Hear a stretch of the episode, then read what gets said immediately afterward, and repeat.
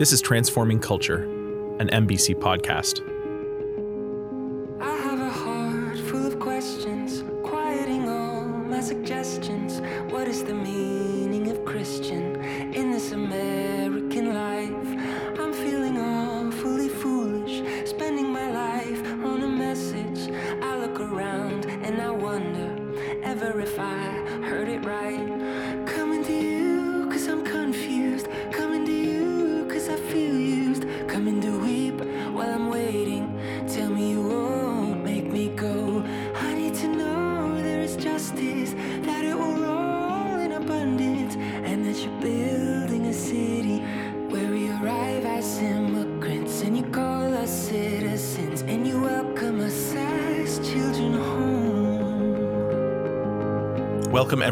Fifth episode of Transforming Culture, Season 2.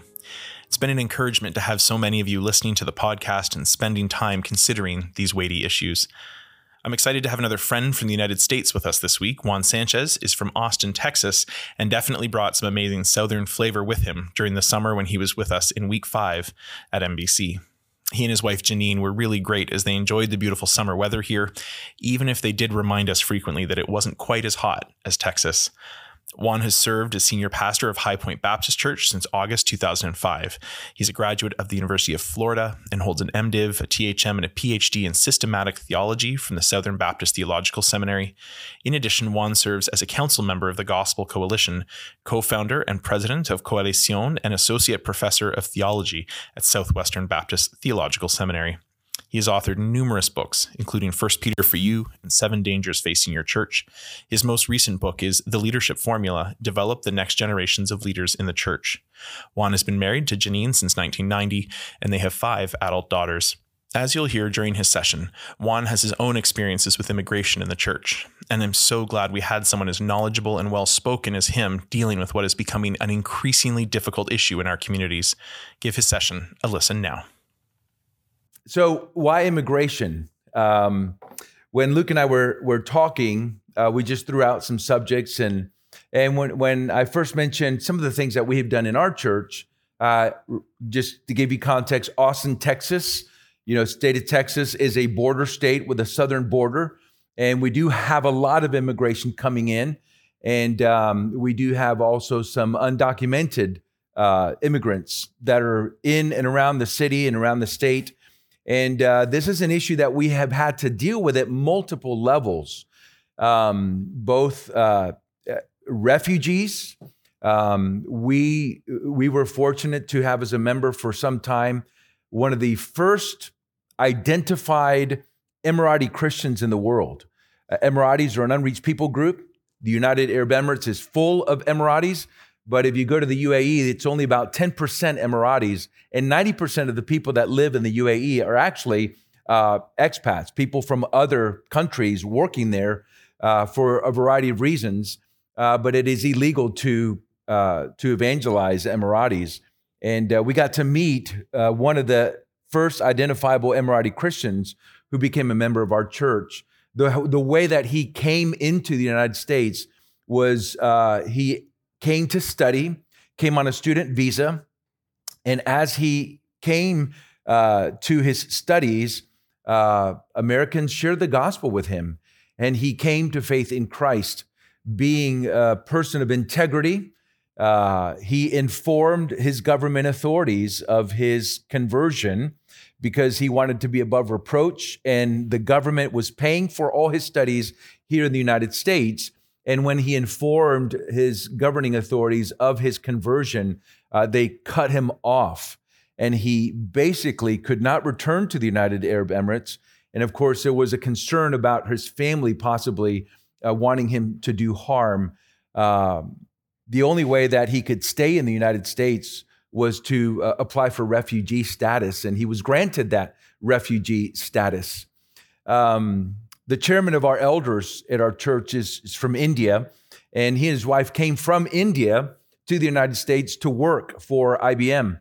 And um, they paid for his immigration process, but uh, his wife, uh, they did not. She had to go through the immigration process, and it was a costly process. And when we first arrived at, uh, at Austin in High Pointe Baptist Church, one of the great joys for us, that was the first citizenship ceremony that we had we were ever a part of was uh, her her ceremony of becoming a U.S. citizen, and it really was a, a very powerful powerful image. Why do I share all these stories with you? Well, it's because I can only speak from the United States context. I was born in Puerto Rico, and being born in Puerto Rico is a little bit unique because uh, it is a U.S. territory. And being a U.S. territory, I am Hispanic, but I am born as a naturalized citizen of the United States. And so I did not have to go through the same immigration process to come to the United States. Uh, my dad in 1973 was in politics in Puerto Rico. It got very, uh, very uh, uh ugly and dangerous. And to get us out of that context, he moved us to Florida. And uh, because we were basically naturalized US citizens, there was nothing we had to do except I had to experience everything that a lot of immigrants experience in learning English, going to school, going to public school, um, just really trying to fit into this culture and trying to understand what that was like. Uh, I remember as a kid just longing to be accepted into this new culture that I was in. I was about eight years old. And so what I did is I began to choose all the teams of the sports that were winning. And I know that probably American sports doesn't mean a lot to you, but uh, I, in American football, I became a Dallas Cowboy football fan because they were winning. And in baseball, I became a Cincinnati Reds baseball fan because they were winning. That was the days of the big red machine. Johnny Bench was the catcher. Pete Rose was still playing baseball, not in jail. Um, and then uh, the the NBA, I became a Boston Celtics fan because they were winning. It was the the days of Larry Bird, and um, and then I was just just longing to find some kind of identity. And I remember watching a, a, a television show, and I saw a Puerto Rican there on TV. And um, the show was Chips, California Highway Patrol.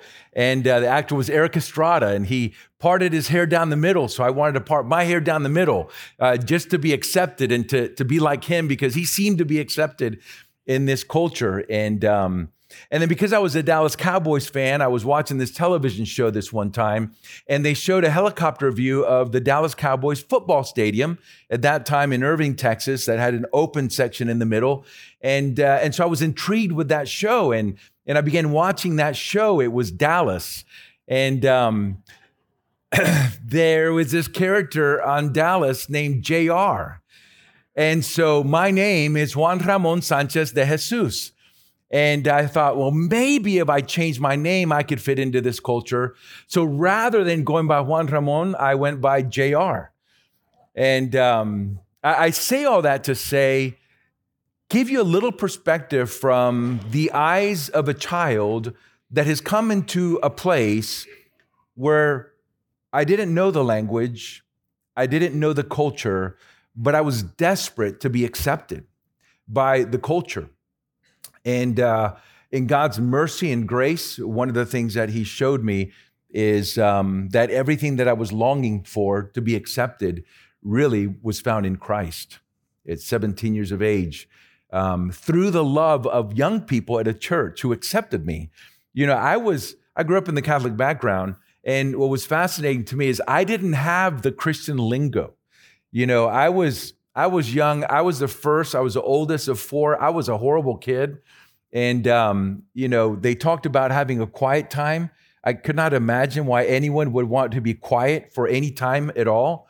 And, um, but, but these young people loved me and they showed me the love of Christ. And that's what drew me. And I realized that acceptance I was longing for really, really was found in Jesus Christ. Um, in the United States, uh, again, I can only speak about our context. Uh, politicians tend to speak in sound bites, and they they tend to uh, reduce things uh, overly and and overly simplify things. And one of the things that I've discovered in my life is that things are not as black and white as we think they are. they're not as simple as we think they are. Let me give you a different example. When my wife and I went to Israel a number of years ago, uh, we had no concept for the Israeli Palestinian conflicts. We were there in a special trip led by the Philos Project, which is there to educate uh, religious leaders. And um, we met with sociologists, uh, uh, Jewish sociologists, to help us understand the, the Jewish population. We met with uh, a Palestinian pollster, a Palestinian journalist. Uh, we met with people that lived in a village right from Gaza, where from Gaza they would they would send in uh, missiles over to, to their little Jewish uh, Jewish community. And one of the things we realize it is just that whole situation is very complex. And, and we don't really understand what, what politicians tell us. They tell us in sound bites and tend to kind of reduce everything. I think the immigration issues is the same thing. Um, it is a very complex issue in the United States. I don't know a lot about here in Canada. On Friday night, I met with some church planters from the North American Mission Board of the Southern Baptist Convention. We met in Toronto, there at NAM headquarters in Toronto for Canada, and they were all Hispanic church planting pastors. And I just sat and I just wanted to learn from them. You know, what is their ministry like? How are they? How are they reaching uh, Hispanic immigrants into this into this into this nation? And um, do, are they dealing with undocumented uh, immigration and those kinds of things? And it was really fascinating. One of the things that I learned is that the immigration issues here are very different than the immigration issues in the United States.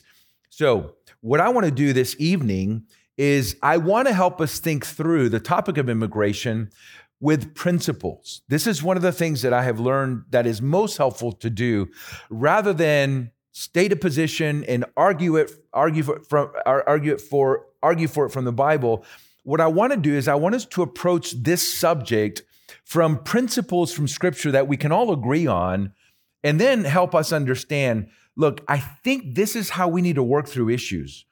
Um, uh, one resource I would recommend is a book by Robert Benne, B E N N E. Robert Benne, he's a Lutheran uh, scholar. I don't know if he's a theologian, but Robert Benne, the title of his book is good and bad ways of thinking about religion and politics.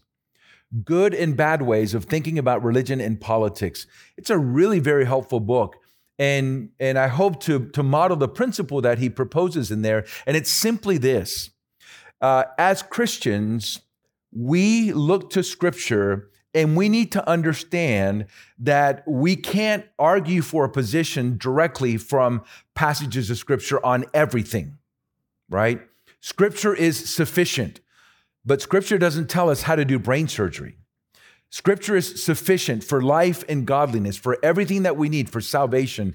But we also need to understand that we need to uh, we need to be able to know how to go to Scripture and formulate positions based upon biblical principles. And we cannot always draw a direct line from a passage of Scripture to a position.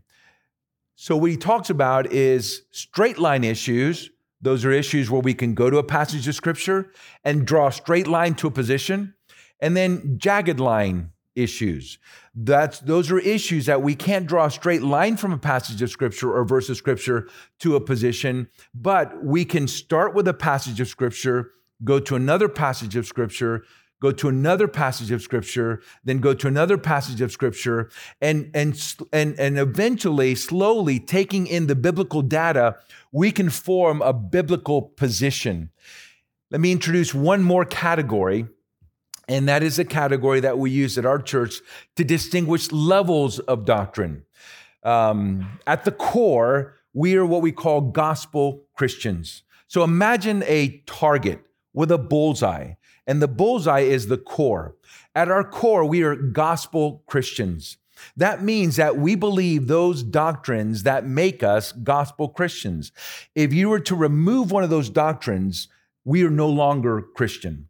So, core beliefs are those beliefs that make us gospel Christians the Trinity, the deity of Christ, salvation by grace alone, through faith alone, in Christ alone. Those core doctrines, the first order doctrines, are doctrines that we would die for. Those are doctrines that we would not negate. Outside of that, the next concentric circle are what we call characteristic beliefs. So the core beliefs, the core doctrines of the Christian faith, characteristic beliefs, those are the beliefs that characterize our fellowship of believers, High Pointe Baptist Church. So we are characterized by uh, believers' baptism by immersion. We're a Baptist church. And so that distinguishes us from, say, gospel Presbyterians or gospel Anglicans. You know, at our core, we are Christians here but we all probably come from different denominations and different, uh, different church traditions. So we can fellowship over Christ, but when we gather together in churches, we gather based upon those characteristic beliefs.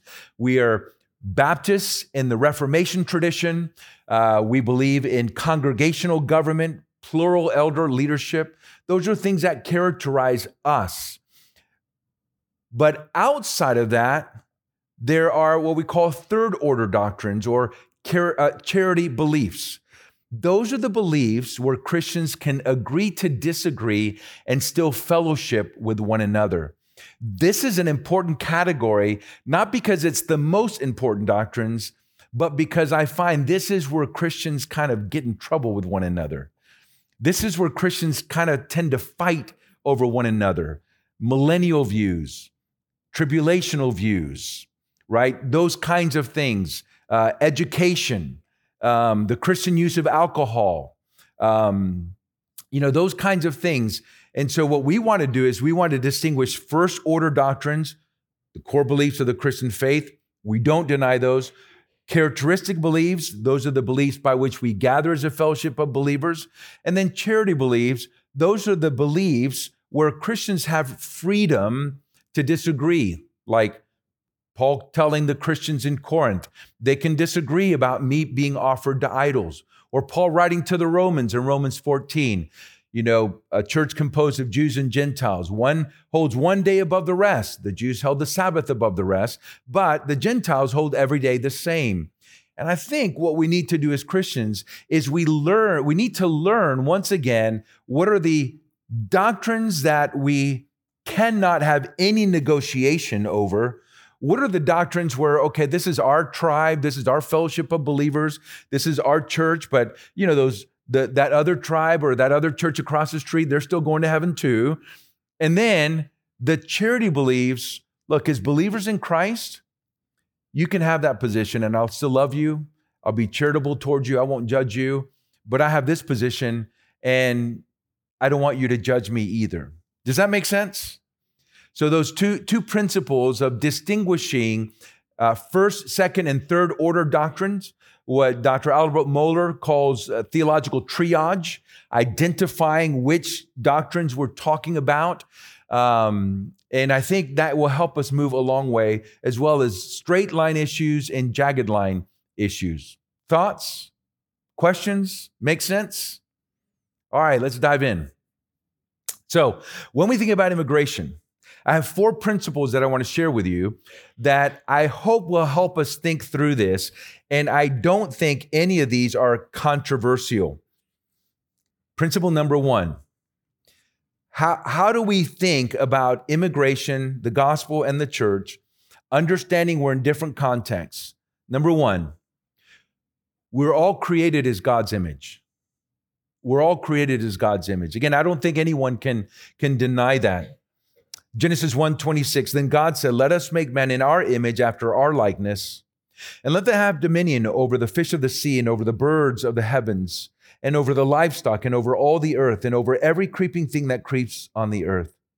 So God created man in his own image, and the image of God he created him, male and female he created them. And God blessed them, and God said to them, "Be fruitful and multiply and fill the earth and subdue it, and have dominion over the fish of the sea and over the birds of the heavens." And over every living thing that moves on the earth. And God said, Behold, I have given you every plant yielding seed that is on the face of all the earth, and every tree with seed in its fruit. You shall have them for food, and to every beast of the earth, and to every bird of the heavens, and to everything that creeps on the earth, everything that has breath of life, I have given every green plant for food. And it was so. And God saw everything that he had made, and behold, it was very good. And there was evening and there was morning, the sixth day. Theologians debate what it means to be created as God's image. What we can debate is that we are all image of God, every single one of us. One of the things that we have to retain if we're going to retain the gospel is a real historical Adam and Eve. If we lose a historical Adam and Eve, we actually lose the gospel. Because Adam and Eve, as our representative human head, represented all of us so that when he sinned, Paul says in Romans 5 12 through 21, we sin with him. And the reason that's important is because salvation works in the same way. Jesus is our representative head. And so we are justified because, in the same way that sin was accounted to us because of Adam's sin, in the same way righteousness is accounted to us because of Jesus' obedience. This is what Paul explains in Romans 5 12 through 21. So all humanity comes from Adam and Eve. And Adam and Eve were created as image of God to represent God's rule, God's kingdom on this earth. And we were all created to do that. Um, I could talk about this for hours, but let me just summarize it in this way. This is the language of royal priesthood that we read in Scripture. That's what it means to be image of God in part. We were created to be kings and queens under God's rule to represent his government here on this earth. Adam failed. Jesus came and he is the true image of the invisible God. He is the human son who truly represents God and truly represents his rule here on the earth. And so God has submitted everything to him, uh, everything under him.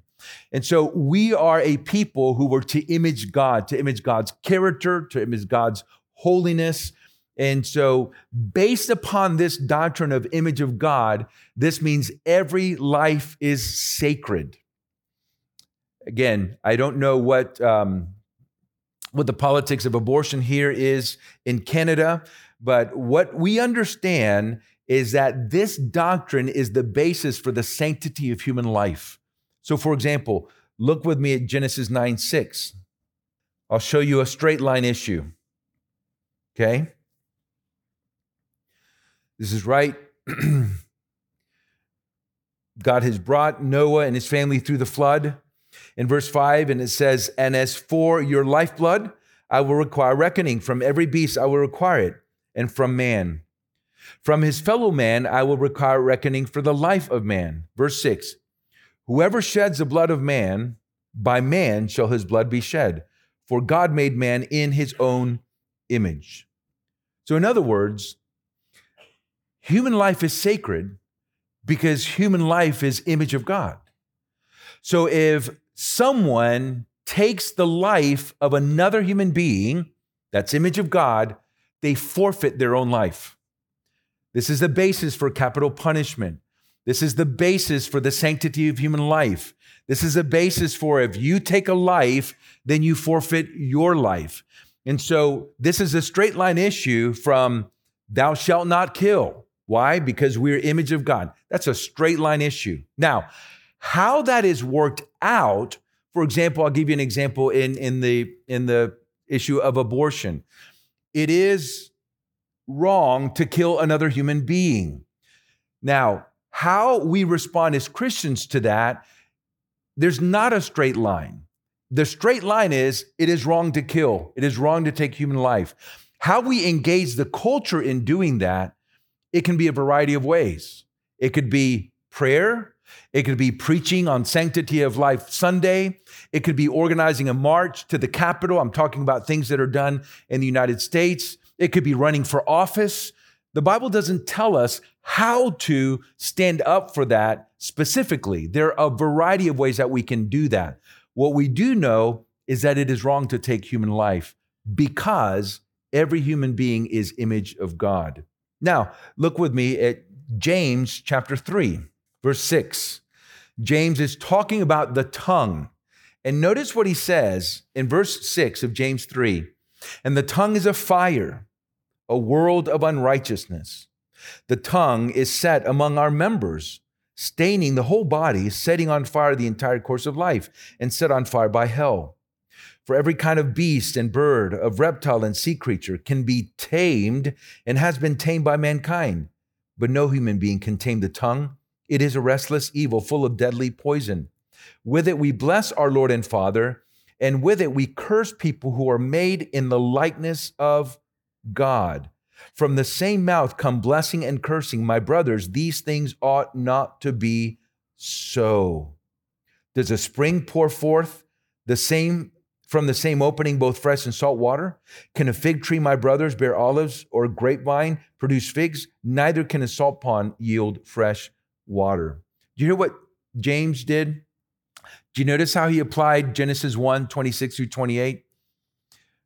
Because every human being is image of God, we need to watch our tongue. You know that old saying, sticks and stones may break my bones, but words will never hurt me? That is really not true, is it? You know from personal experience, words pierce, words hurt. Moms and dads, I cannot emphasize enough the importance of your words at home. The context of our home should be a place of peace, should be a place of affirmation, should be a place of encouragement. Often, Jeanine and I would ask our children to great fear at the dinner table Hey, kids, when it comes to you, are mom and dad mostly encouraging or mostly critical? Are we, do you feel like we're your cheerleaders or your critics? so we just kind of hold back and hear what they would say. But it is an important test, isn't it? Our words do matter. And the, the point that I want to make here is just simply this every single human being is created as God's image. And so, this is why we uphold the sanctity of human life. This is why we even have to be careful how we talk to one another. So, shouldn't that have some impact as to how we think about immigration and the gospel and the church? So, again, my aim is not to give you a position, but to give you four principles that will hopefully help provide a framework for you to think through these things on your own. So think about implications of being created as God's image for thinking through this issue. And really, you can use this for thinking about other issues like abortion um, and, and so on and so forth. Principle number two, and we'll move more quickly so you can have uh, some time for questions. Principle number two we're to submit to governing authorities. We're to submit to governing authorities. And again, people have different opinions as to what this means. We find this in 1 Peter 2, but it's clear from Scripture that we're to submit to governing authorities.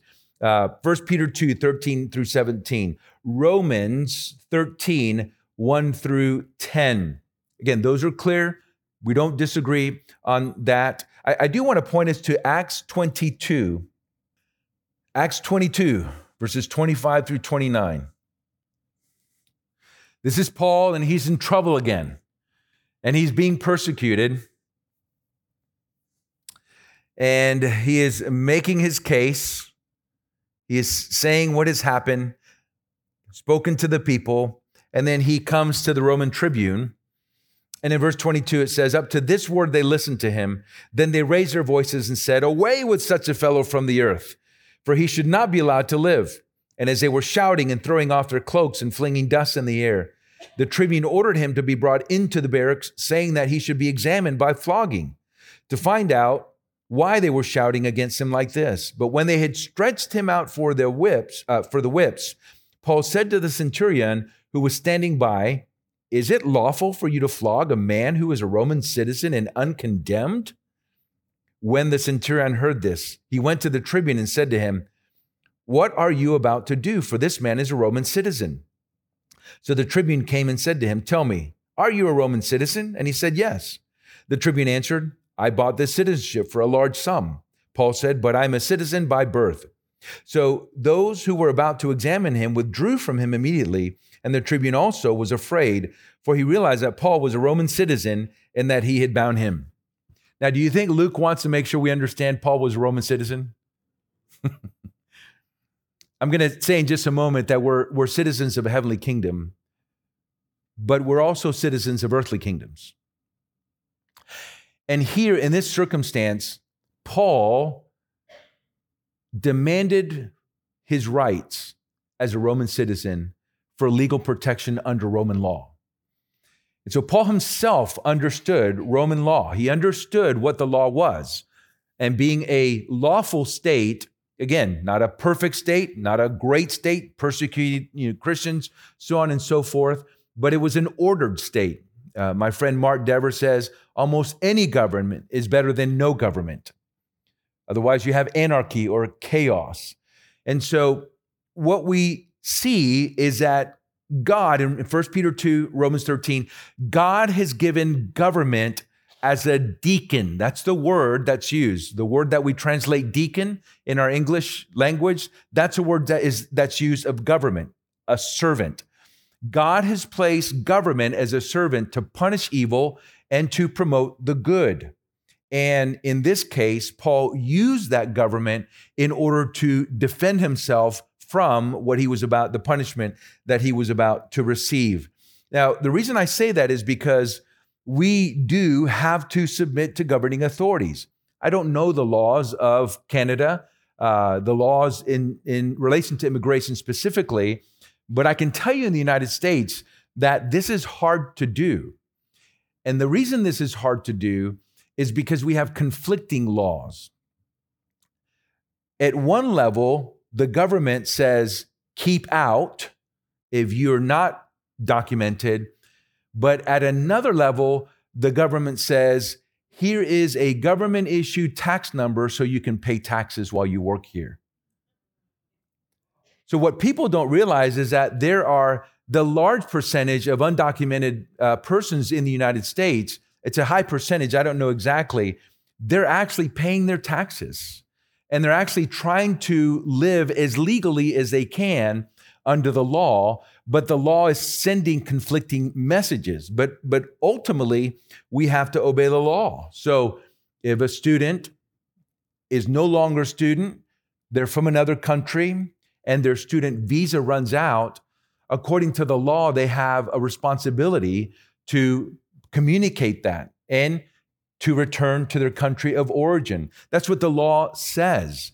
A lot of uh, undocumented uh, persons in the United States are those whose student visas have run out. Again, I don't know percentages, but, um, and then there are a number of people who come uh, fleeing difficult circumstances, uh, so on and so forth.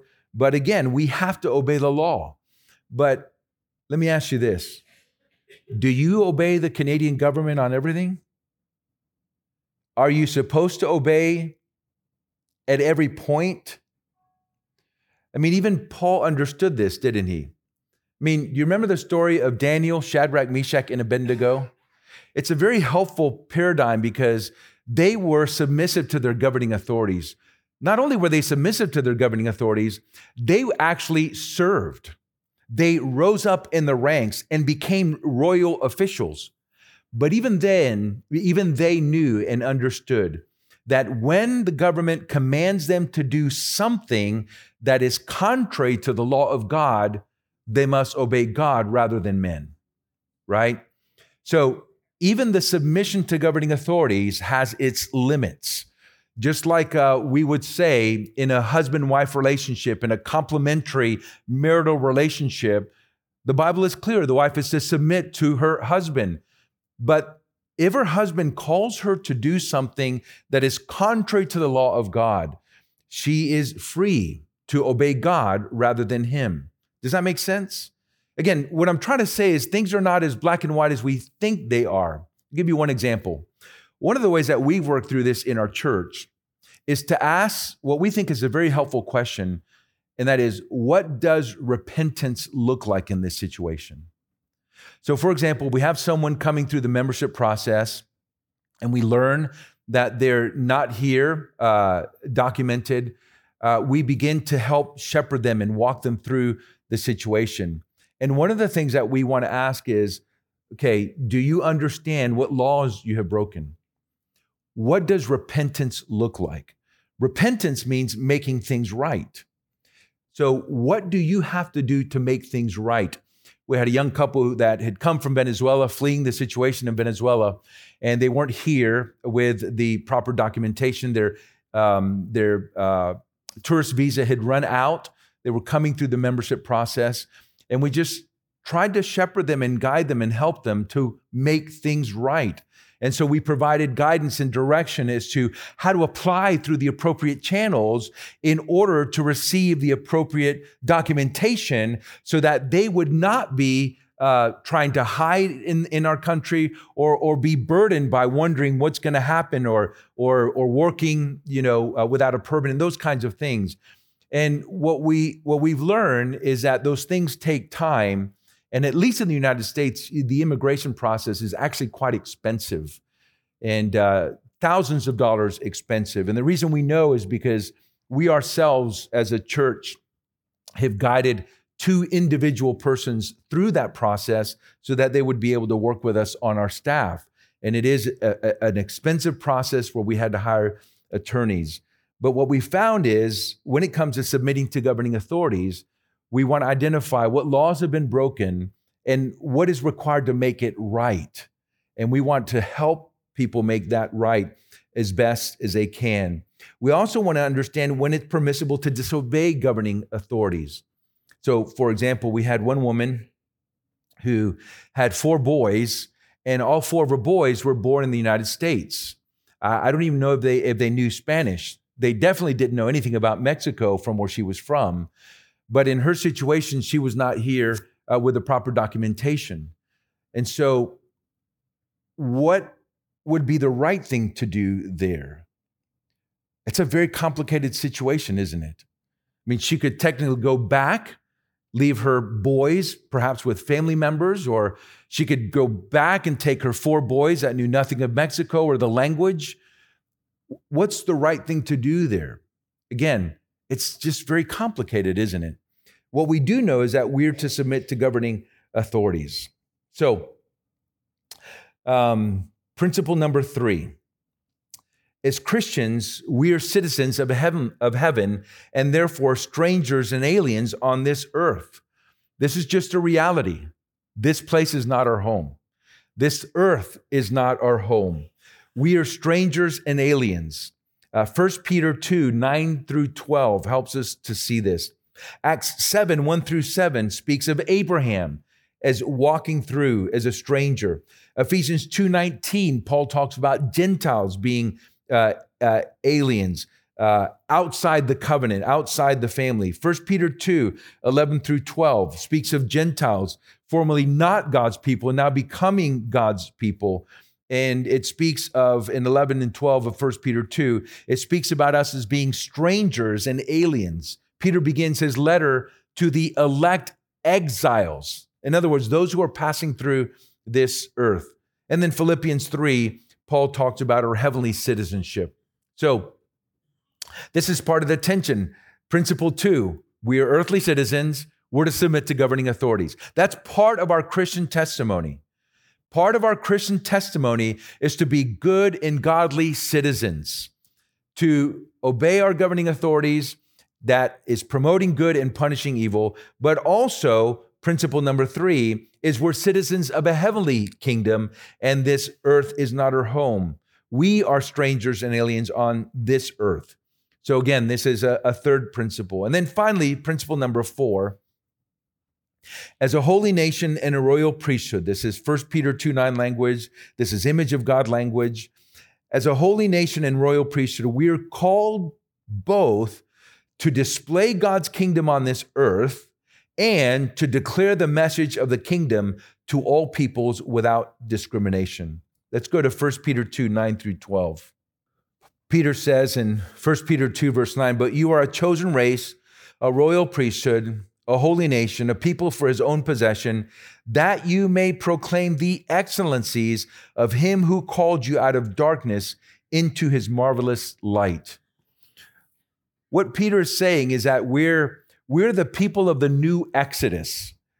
We're the people that God has rescued and set apart. We're his treasured possession. That's what he said of Israel in Exodus 19. And we're to display, just like Adam and Eve were to display God's kingdom on this earth, we're to display God's kingdom on this earth. Think of the church as an embassy. The church is an embassy of the kingdom of heaven. We're an embassy of heaven. On Sunday, uh, John Friesen read from Hebrews 12. It's a, a beautiful passage beginning in verse 18. And sometimes we don't realize, but but the true church is in heaven, and every local church is a manifestation of that heavenly assembly. Read Hebrews 2 18 through, through uh, and following.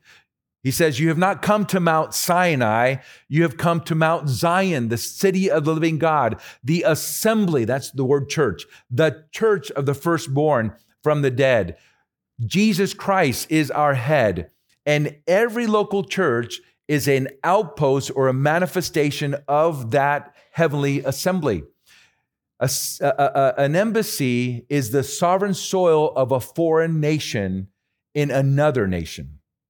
So when when I go to Cuba, if if something were to happen to my passport or I were to get in trouble, I go to the US embassy. Because the US embassy represents the government of the United States, it represents the mission of the United States on the island nation of Cuba. And they have the authority to identify that I'm a US citizen, to confirm. They don't grant me citizenship status, but they can confirm that I'm a US citizen based upon the, their records.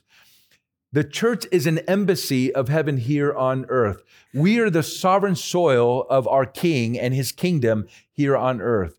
And so we're to display the kingdom ethic. We're to display the love of Christ as we love one another, as we care for one another, as we fulfill all the one another passages.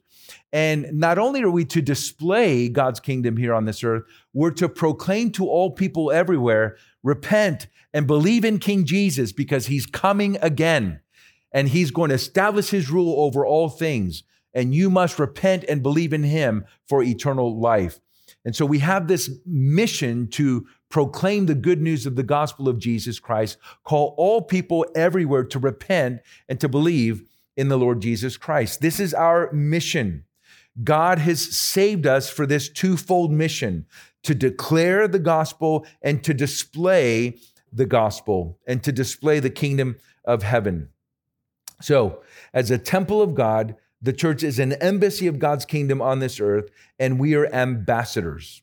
So we must be faithfully declaring the gospel to all people everywhere. That's why we send missionaries to foreign nations, but also as people are coming here, we want to make sure that we're preaching the gospel to them as well.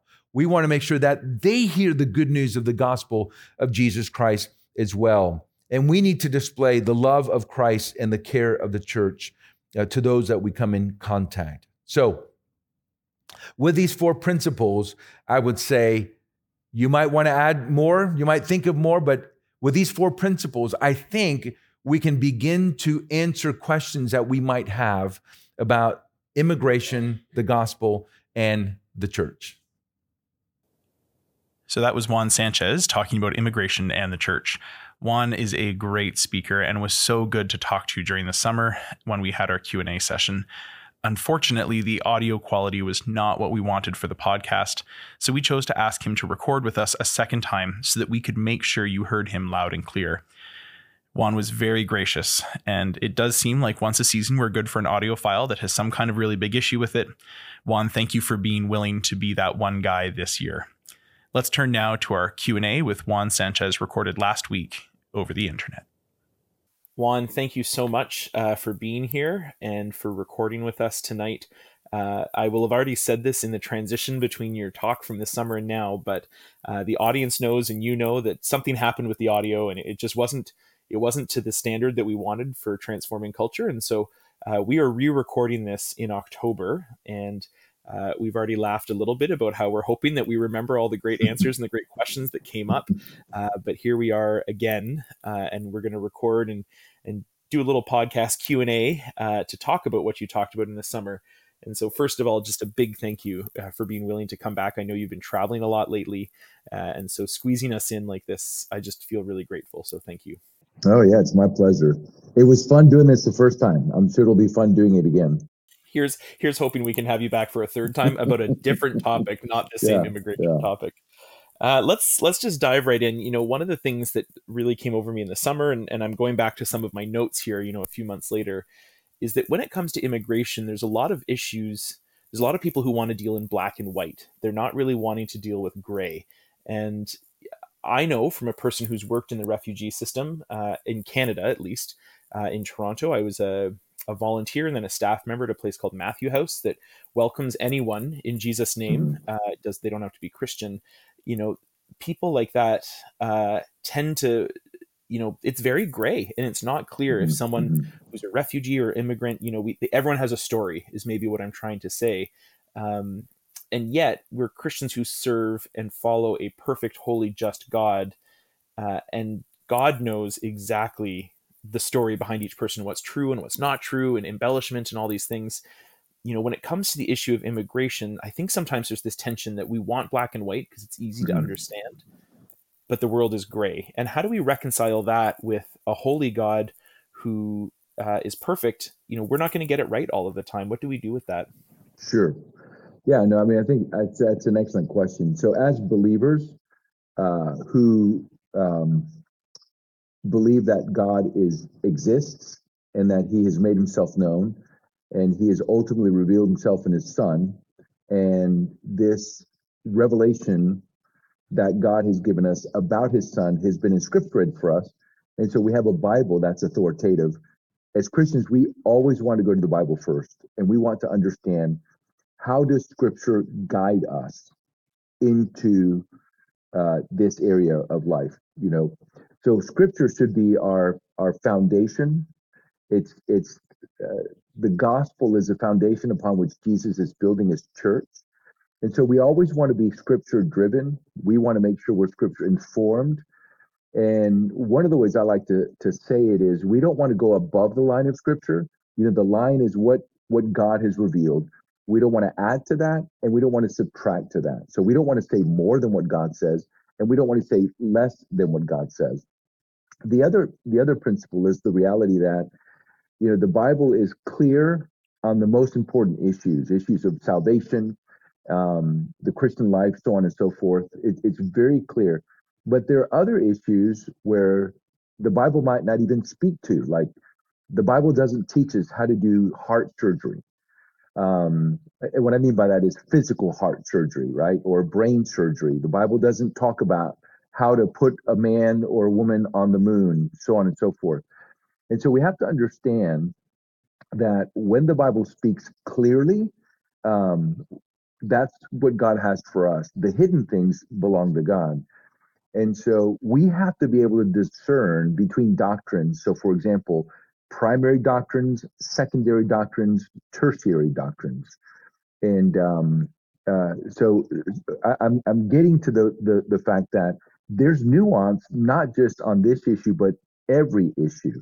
Jesus talked about the weightier matters of the law, right? That means that there were some things that were important, but not as weighty as some. Paul talks about to the Corinthians in 1 Corinthians 15 that he delivered to them what was of first importance. That means that there are things that are secondary importance.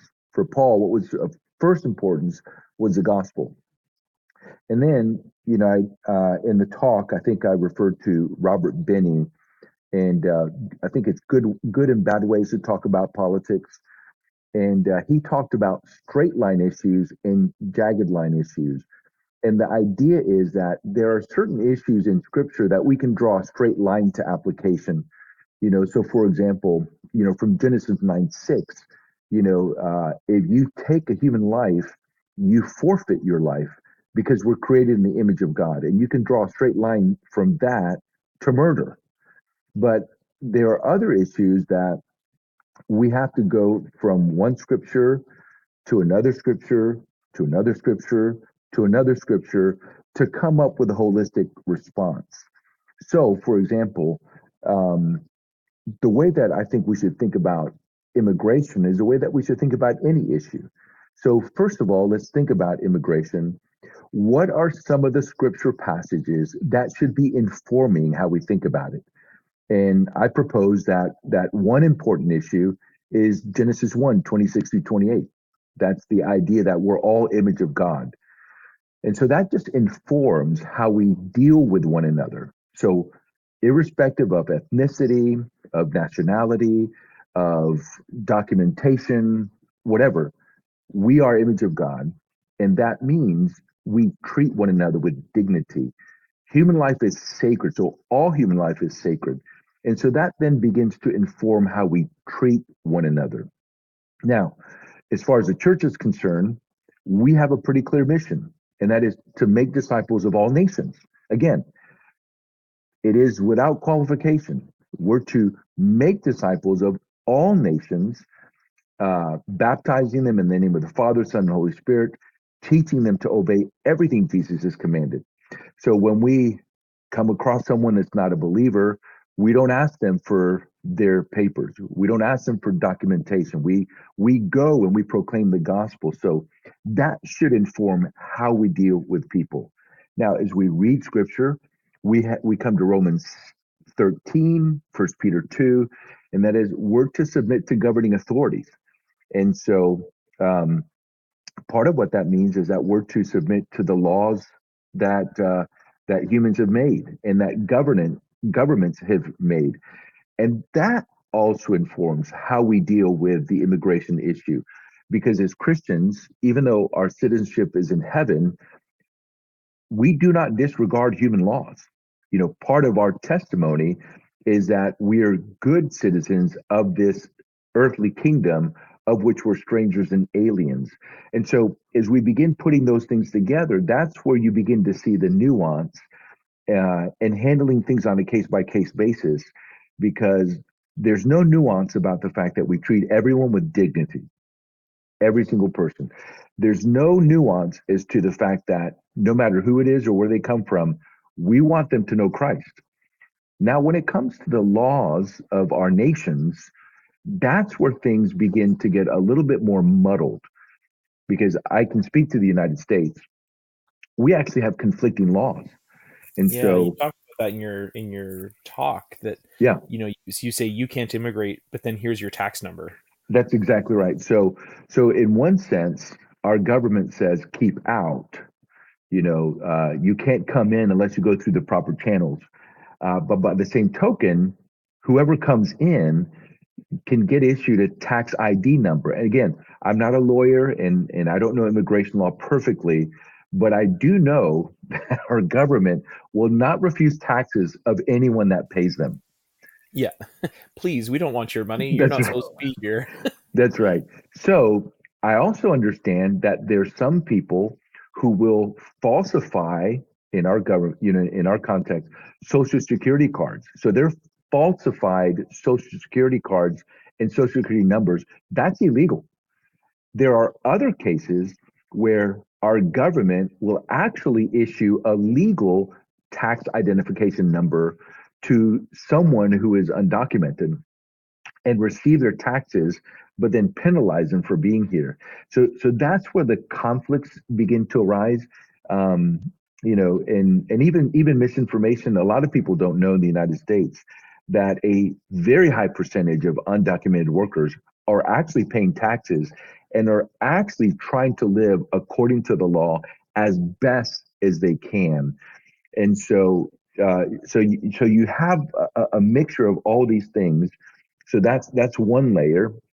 But then you have another layer and that's those who are actually coming into this country and are doing it the the right way and what what sometimes people don't realize is how expensive that is how long and drawn out that is and um, it's such a difficult system that it frustrates people and so the system itself is not a system that's conducive to help people come in uh, in the through the appropriate channels uh, and, and and through legal the, the appropriate legal channels as well.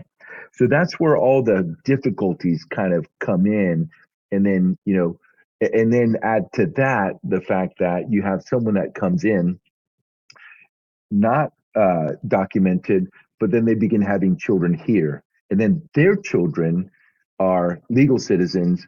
They're not, and so what what should the response be of the government at that point? Do you separate the family? Do you send United States citizens to a country that that they're not knowledgeable of? So a- again, I think we've created. Um, when I say we, I mean you know, as citizens and as governments, uh, we've created this the, this difficult problem. But by the same token, the government has a responsibility to protect its citizens. And so that's where you get into border security, which is also a necessity. So that you know, I've just shared all the complicated factors. And then on top of all of that, you layer in the fact that an election can change how the government feels towards immigrants, that's documented or undocumented. I mean, that's something yeah. we're going through in Canada right now. You know, you're the U.S. has got a whole slew of different immigration issues uh, that we don't think about in Canada, and yet uh, right now we have a government that's very pro-immigration because we're trying to fill jobs that aren't being met by typical Canadians or by right. uh, Canadians who have been here, you know, for 20, 30 years or five years even.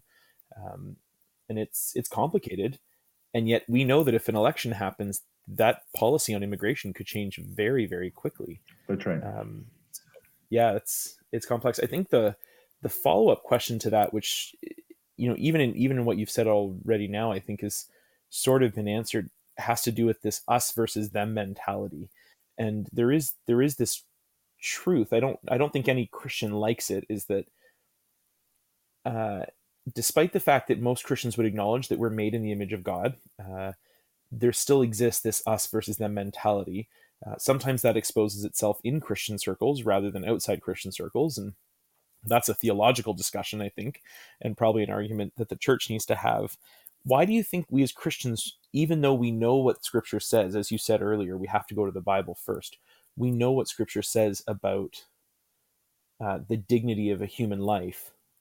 Why is it, do you think, that the church even is running into this, that we can't move past this us versus them mentality? Yeah, again, I, I think this is just a, a human problem in in general. It's rooted in sin and in the fall you know, uh, Cain killed his brother Abel because he was jealous of of Abel. Abel offered sacrifice that was acceptable to God, so Cain killed his brother. And so, you know, we we see this kind of jealousy and envy and partiality and and treating, you know, some people a certain way. Again, this is a human sin problem. As Christians, we should be renewing our minds and thinking rightly about one another. Even in speech, you know, James applies the idea of the image and likeness of God to how we speak to one another. You know, with with the same tongue we bless one and we curse another who is made in the likeness of God. That that should not be. So even in how we speak, you know, this has implications for how we speak about people, especially that are different than we are. And sometimes the discrimination uh, comes at a socioeconomic level. You know, it comes at a at a national level, um, and um, uh, but but there's just this this sin that we have to constantly fight and think right about and, and renew our minds. But there are also real factors, you know. Um, mm. uh, there there are real factors, and what I mean by that are security issues. I think citizens of a nation have a right to feel like their borders are secure. Um, you know that that's just a part of you know uh, in our house we lock our doors you know uh, uh we you know we, we want to make sure that my family's safe in our home and so we take certain precautions and i think as a nation uh, i think citizens have a right to feel safe uh, you know the context in canada is different than in the united states like you said you're looking for workers to come in and that's that's all well and good um, some some and, of us are looking for workers to come in, and other people are saying, "Why are they taking our jobs?" So I think you know, that's right. and I don't want to sell it as if every Canadian thinks the same. I'm I'm looking more stare like when I read in the news, they're saying, "Look at all these unfilled jobs. Look at you know this that," and they're not particularly glamorous jobs, right? We're, yeah. we're talking about personal support workers. We're that's talking right. about cleaners and, and jobs that you know a Canadian who's been here and has established themselves in a career you know what I would say a typical Canadian, whether you know regardless of ethnicity, someone who's kind of been here and landed, there are jobs that we see new immigrants filling, and then they tend to move out of those jobs if they're able, you know, because they were a doctor or nurse back uh, in their country of origin, and now they've mm-hmm. finished their qualification pathway and all of these things. They move into that career, and then there's a hole again. Um, yeah, yeah. You know, example I often my brother is a, my brother-in-law is a farmer, uh, and he has the same five guys from Mexico come every year, and he said I would have hired Canadians if I could have, but nobody will take these jobs. And these guys from Mexico are completely dependable, well trained. I know, like he sends their kids birthday presents on their birthdays, right? Like it's family yeah. to them. Yeah, yeah. And it's not just about a job; it's about a relationship. You know, he's using Duolingo to learn Spanish, so he can say things to them in Spanish. Yeah. I love it. Like that's yeah. a that's a interesting quirk of globalization, I guess, too. But they go home every year. We have it's called a temporary foreign worker, so they're right. in, they're out.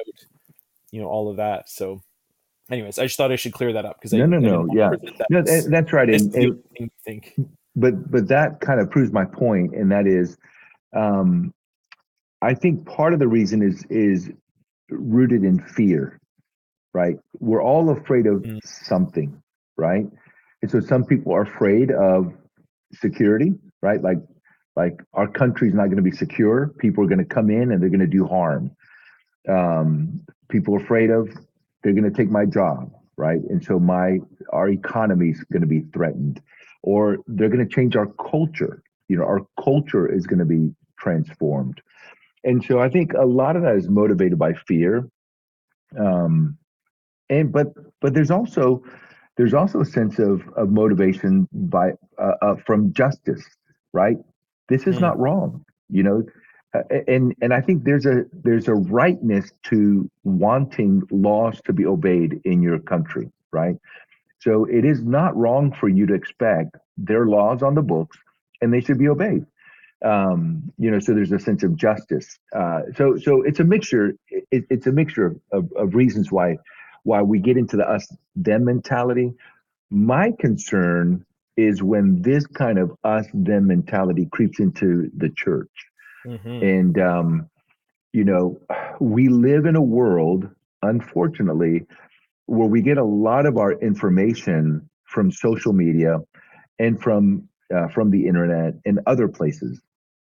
And so I think the way some of those uh, vehicles and mediums uh, gain followers and make money is by instilling fear in people. And um, and they deal in stereotypes uh, rather than dealing with reality. And so um, we don't want to stereotype people. We, you know, there's a difference between a generalization, you know, like I'm, I'm Puerto Rican. People from Puerto Rico speak Spanish. Okay, that's a generalization. That's generally true of, of Puerto Ricans, you know, that live in Puerto Rico. But then a stereotype would be, well, Puerto Ricans will come in your neighborhood and uh, and they'll steal your property, right? And so we we want to deal in truths, in in reality, and we want to treat each individual with human dignity, and um, uh, we want to learn about them. We want to share the gospel with them. We want to know how we can help them, and and really one of the things that we can do as citizens, and some churches may wish to do this as ministry, is how can we help people obey the law? Um, interestingly, you know that's one of the ways that we operate. Even even as we take in members, you know, when we learn that there's someone in our church that is undocumented, we want to first of all know who they are, learn their circumstances, deal with that on a case by case basis, and then what we want to do is we want to shepherd them to obey the law and uh, it, it, and sometimes that costs like financially you know um, uh, and you know and and the question that we ask as a believer we want to obey the law. So what does repentance look like in this situation? And so to to to us we think that's good shepherding. You know so for example we have uh, a family that is applying for refugee status we want to help them walk through the system and we want to know how we can pray for them how we can encourage them. You know we're not going to we can't afford to pay for every person that comes through to get them an immigration attorney so on and so forth. But what we want to do is we want to walk with them and shepherd them to point them to the right resources and to walk with them along the line to help them align with the laws of of our country so that they could be free to live the life that they came here to live. And so uh, we've done that a number of times um, with uh, even with two different staff persons and uh, and and some members right now where where we've said look here's here's what we want to do. We want to help you in this. And um, how can we help you apply for the appropriate visas and the appropriate permissions so that you can work legally, you know, in this state, so on and so forth. And so I think, you know, what we need to understand is the majority of people that are coming, they're fleeing uh, for reasons that we ourselves would flee if we were in that same situation. Mm-hmm. Every every father wants to provide for his family and wants to protect his family and wants his family to live in a safe environment. And um, the majority of people in the world want that kind of safety. You know, the the majority of these people are hard workers who are coming to work. They live here. Uh, they work hard here to sustain their life, but they're working really hard to be sending a lot of that money back home to their family.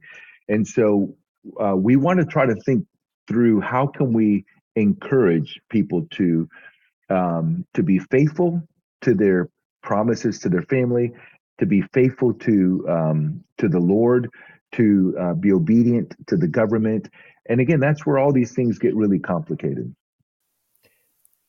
Is there a danger? And I I think I have an answer to this, but I'm curious in your thoughts. Is there a danger that we're blurring a line between what we would consider a national and a state issue and say a church issue? And I'm going to own what I think up front, whether I'm sure. right or wrong. I would love to hear your thoughts. Is that uh, or and maybe I'll use this language of politics. Um, you know, I, I, used to say, well, I'm not sure if Christians should be involved in politics. And a, a pastor once corrected me in one thing. He said, Jesus was incredibly political. If you look at what Jesus did in first century Israel, he was stepping on the toes of the Pharisees sometimes, not not in a way that broke any of the law, because Jesus is perfect, but in a way that challenged the Pharisees to reconsider what the law was according to the scripture and what they had imposed on the law above and beyond that. And so his his kind of catchphrase that I loved was like Jesus was political. And so, you know, even as I ask this question, I know that there are very blurry areas, and you've highlighted a couple of ways that even your church has been involved in that, which I think is fantastic. Immigration and some topics like that are very much seen as state or national issues. Um, I don't say state in the um, United States sense, but in the government Correct. sense. Yeah, yeah and there are other issues like tithing or communion that are you know church issues right and the government really even as i say this i laugh because the government had some strong feelings about communion during covid right and the yeah, way like yeah. you know a lot of churches now that have moved to those little cups yeah. where there's a plastic thing and you rip that off and eat the wafer then you rip off the second plastic layer and you drink the grape juice or whatever um, you know those lines, and, and especially in the United States, but also in Canada, there's this separation of church and state, which was created, I think, to prevent both the state from doing things and also the church. Um, yeah, I'm, I'm curious about your thoughts on the blurring of those lines and whether there is an appropriate blur. Uh, and this is maybe going beyond immigration. I realize that. Sure, sure. yeah. immigration, what does that look like in your mind? Yeah. Well, first of all, let me make a book recommendation. Uh, Jonathan Leeman has just come out with a book on authority, where he talks about the different spheres of authority and how this works. And I do think it's a really helpful conversation to have. Again, I can't speak for the Canadian context, but in the United States, you know, um, there are some churches that will have a politician who will come on a Sunday morning and address the congregation. Um, and um, uh, you know the, the the history of the separation of church and state uh, has a long history here in the United States, dating back, you know, even to to the uh, those who came here early on, and you know Roger Williams in in Providence, Rhode Island, and so on and so forth, um, uh, because you know when when the Puritans came over, um, you know, part of the inheritance of the Reformation is a joining together of the church and the state, right? And so, uh, as Baptists, you know, that's one of the um, it's one of the convictions that we have the, the separation of church and state and and the idea is that the church has no authority to dictate how we do church as a church. You know the the, the state cannot dictate our doctrine. The state cannot dictate you know uh, when we meet how we meet how long we meet those kinds of things. Because the state has been given the sword romans 13 first first peter 2 the state has been given the the sword. There's their sphere is that public sphere, you know, to punish evil and to promote the good, and it's a very limited. All authority is limited, right? So the parents have been given the rod, but uh, and even even the husband wife relationship, the husband is ahead of the wife, and the wife is to to come under the leadership of her husband. So women are not to be not to submit themselves to men in general. You know, it's it's only within the home, right? And so again, we have to think about these different spheres. Uh, by the same token, as Christians, we do live in a state, right? We do live in a government. Um, it's always been the case. That's why Paul wrote Romans 13, because even in a tyrannical state, under an emperor, Paul tells the Romans to submit to governing authorities because they are the Lord's servant. That that word servant is from where we get our English word deacon. You know, so so so government is God's deacon to do what God has assigned, and only that. And in the church, the we have the keys, and so we have the authority to to affirm and remove members, you know, so on and so forth the church can't i mean the state can't tell us who to take in as members and who not to and so um so in our baptist tradition is is you know it, there's not a mixture of church and state.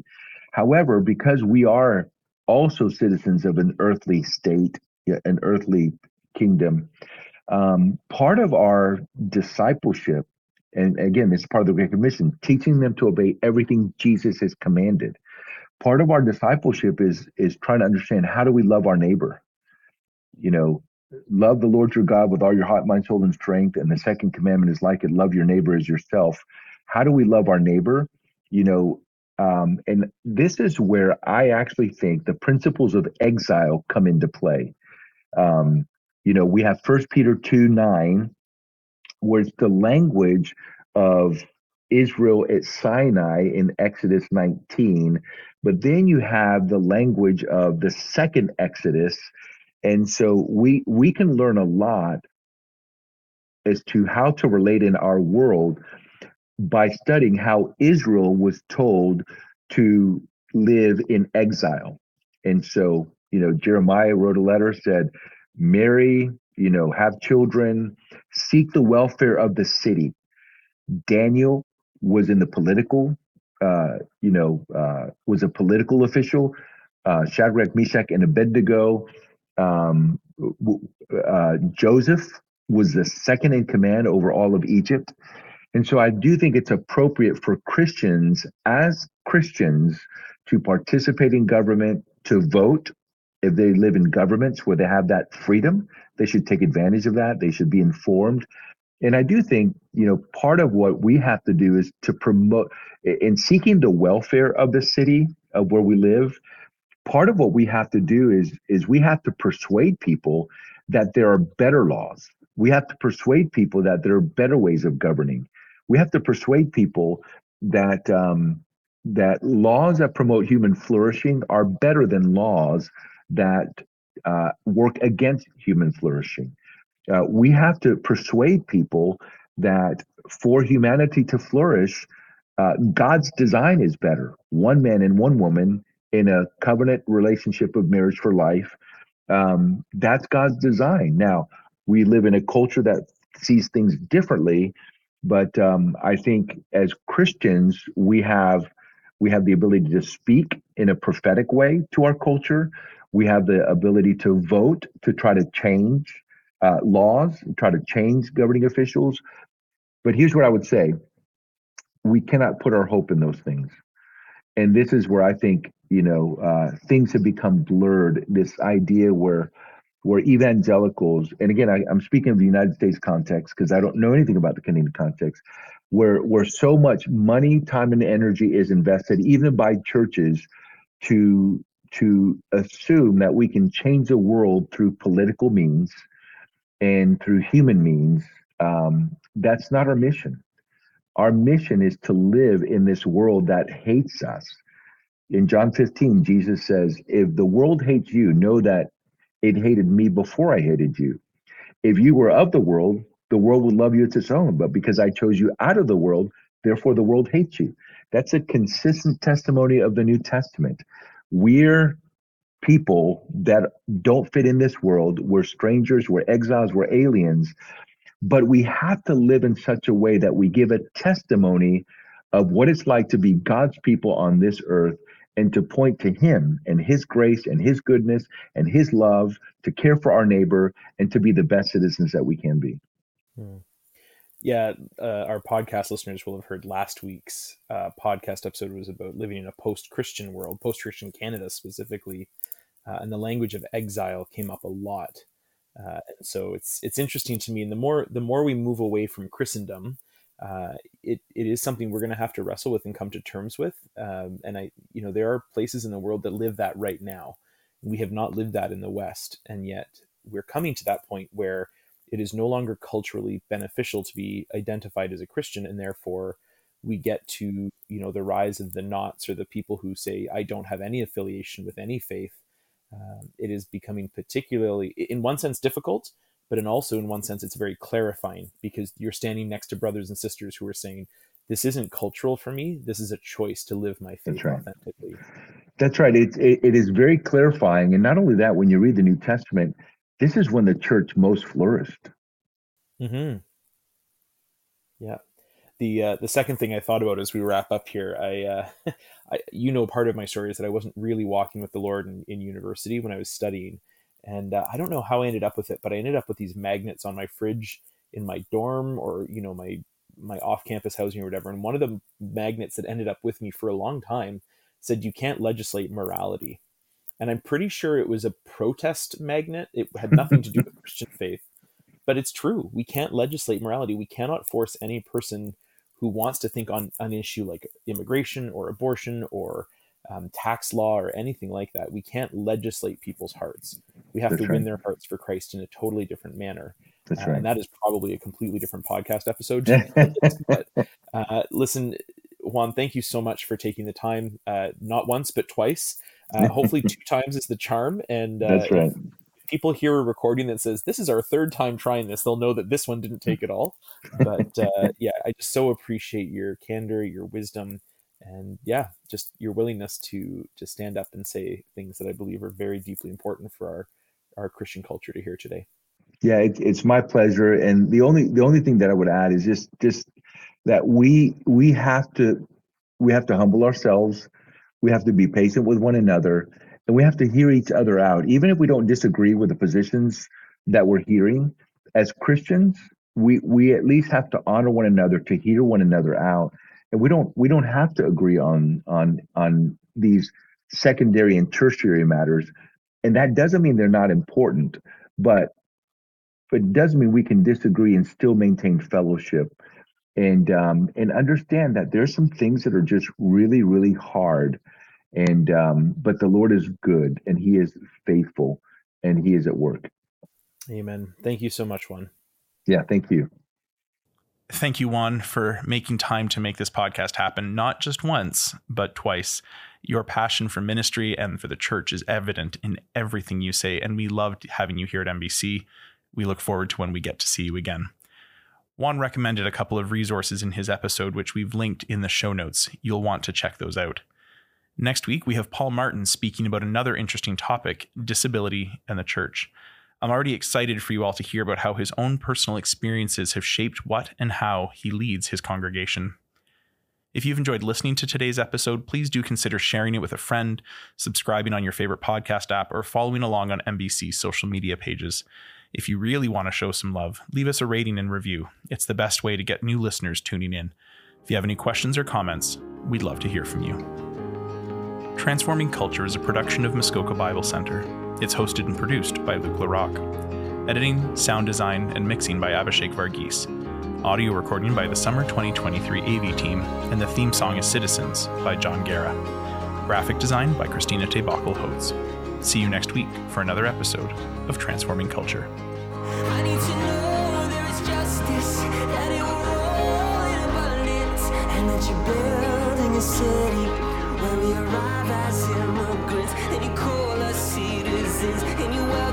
as